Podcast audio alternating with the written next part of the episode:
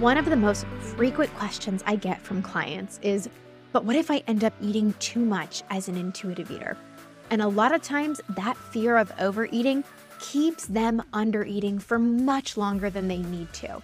So, today I want to share with you 10 signs that you are likely still not eating enough in the hopes that it helps you assess your current eating habits and get really honest with yourself. Please remember this information is meant for educational purposes only and is not intended to replace individualized medical care.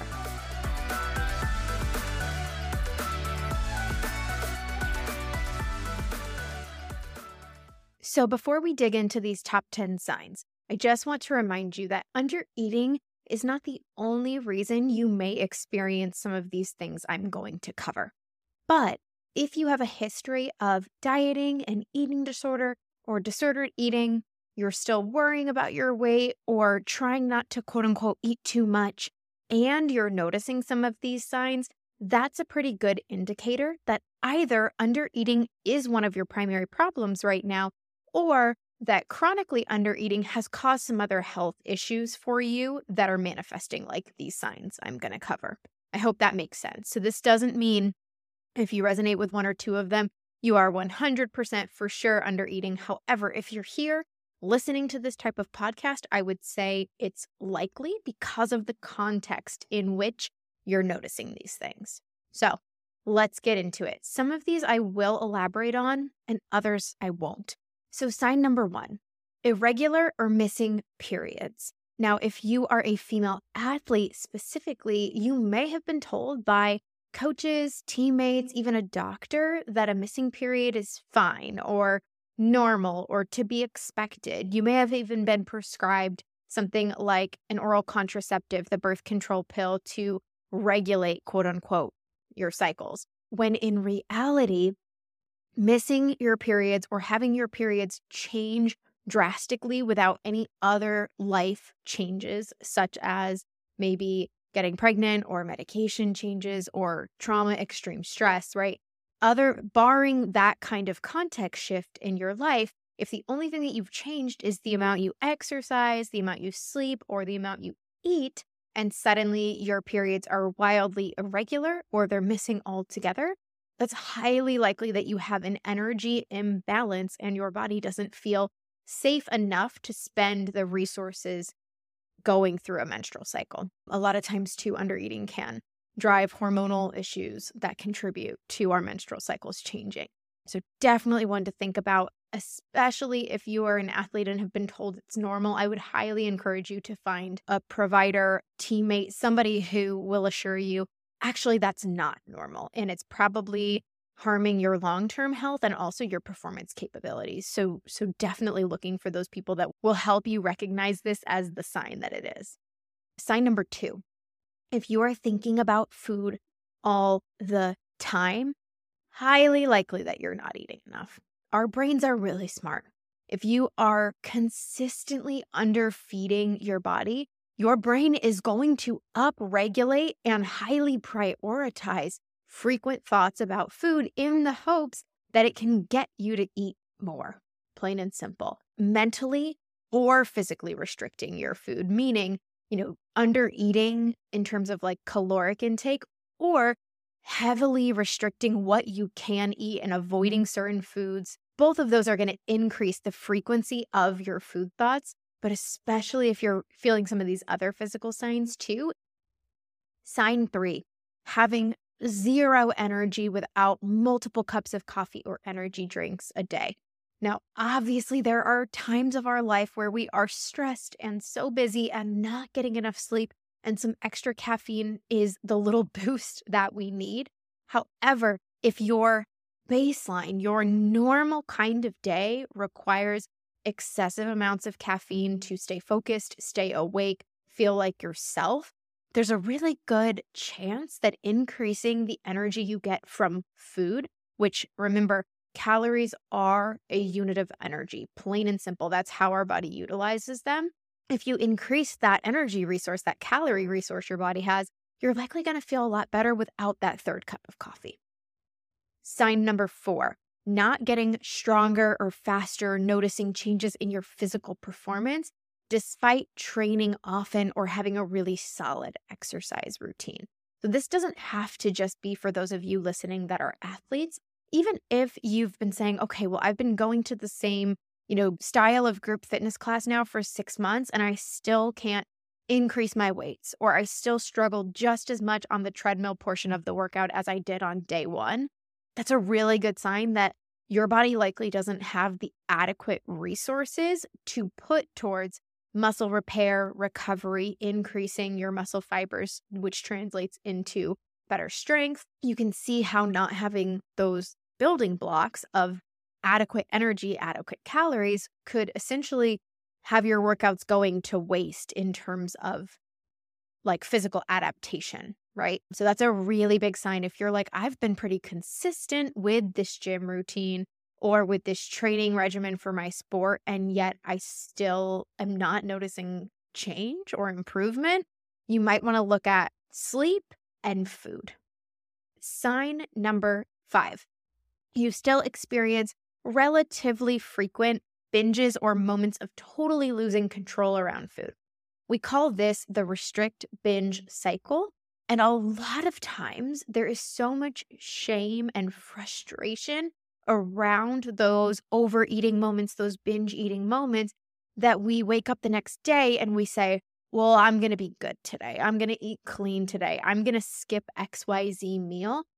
And in reality, all we're doing is contributing to that restrict binge cycle. Because here's the thing binging typically is rooted in a physiological rebound response to restriction or it's coming from an emotional side of things where like you're holding so much shame and guilt and frustration around food that you act out those emotions in like a loss of control experience. Those are the two main roots of binge eating behavior. So, without addressing the restrict side of the restrict binge cycle, you are likely to continue having those loss of control moments around food.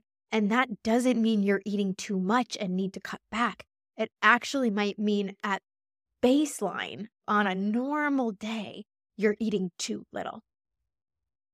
Sign number six you get hungry very shortly after eating meals, like within an hour or two. Or you're almost never hungry despite realizing, wow, I've gone a long time without food. Now, I know those signs are at opposite ends of the spectrum in some way, but they're very related.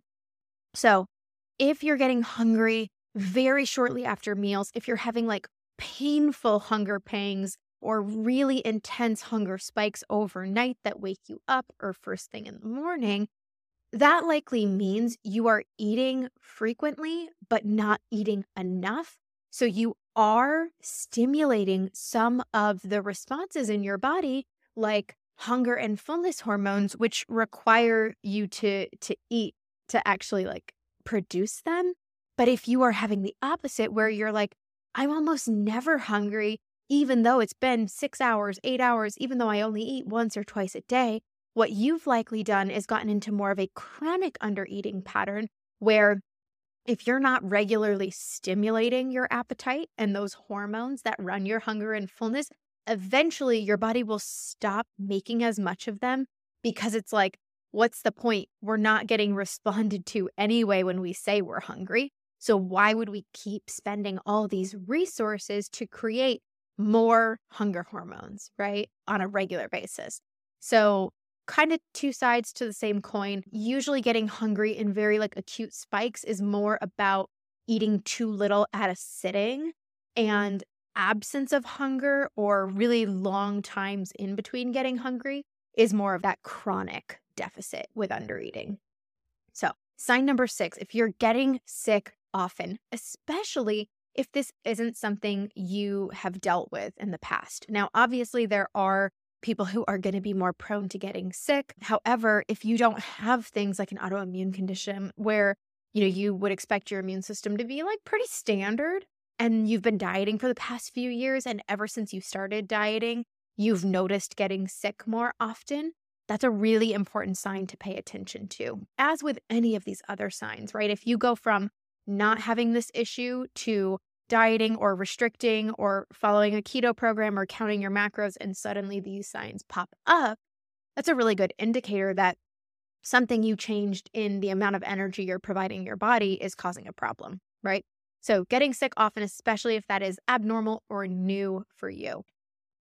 Sign eight, some physical changes like excessive hair loss, major changes in your skin, feeling cold all the time.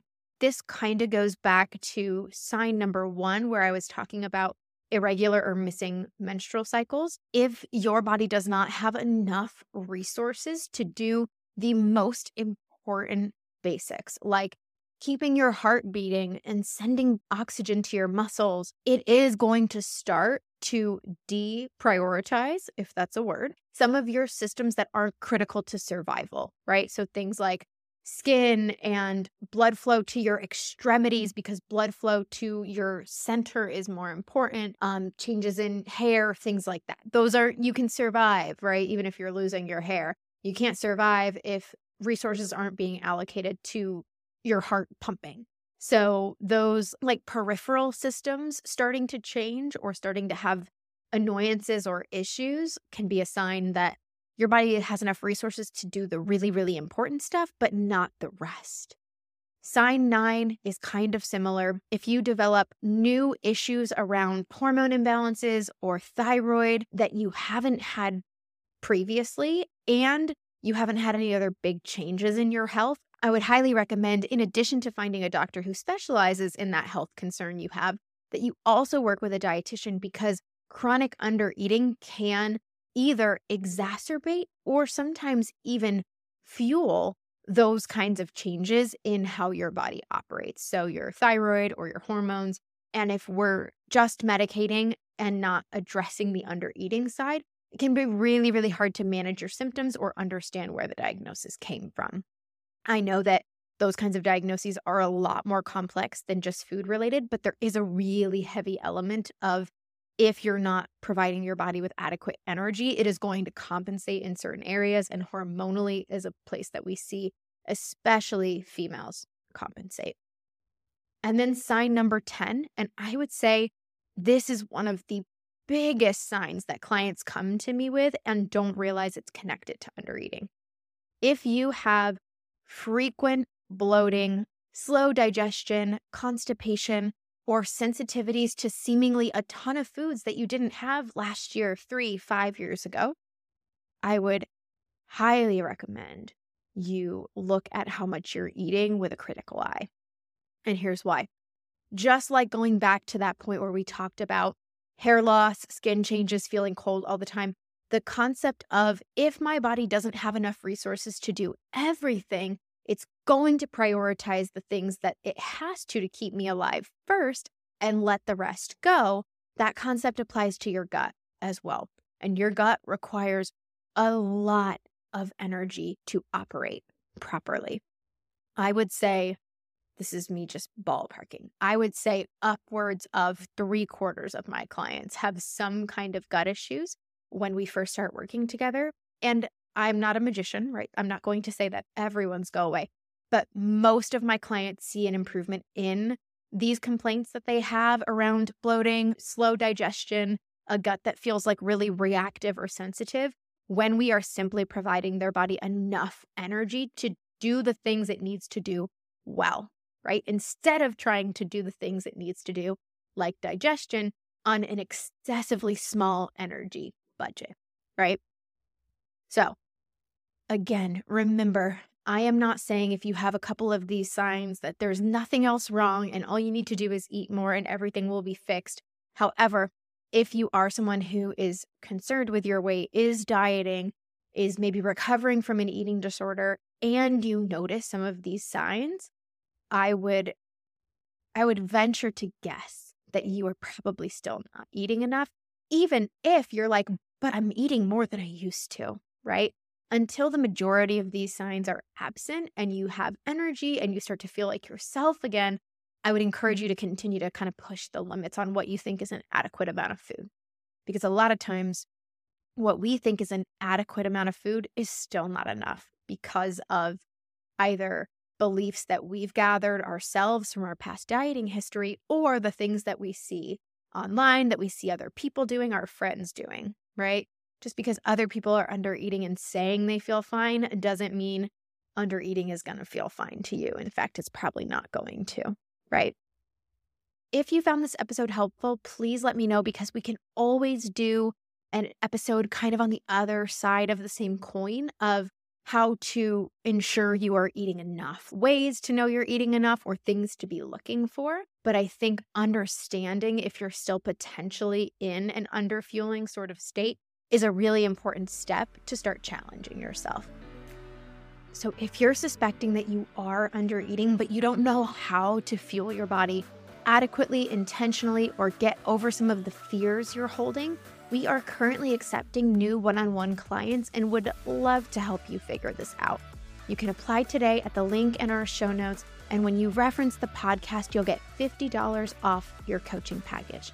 We look forward to hearing from you soon. See you next week.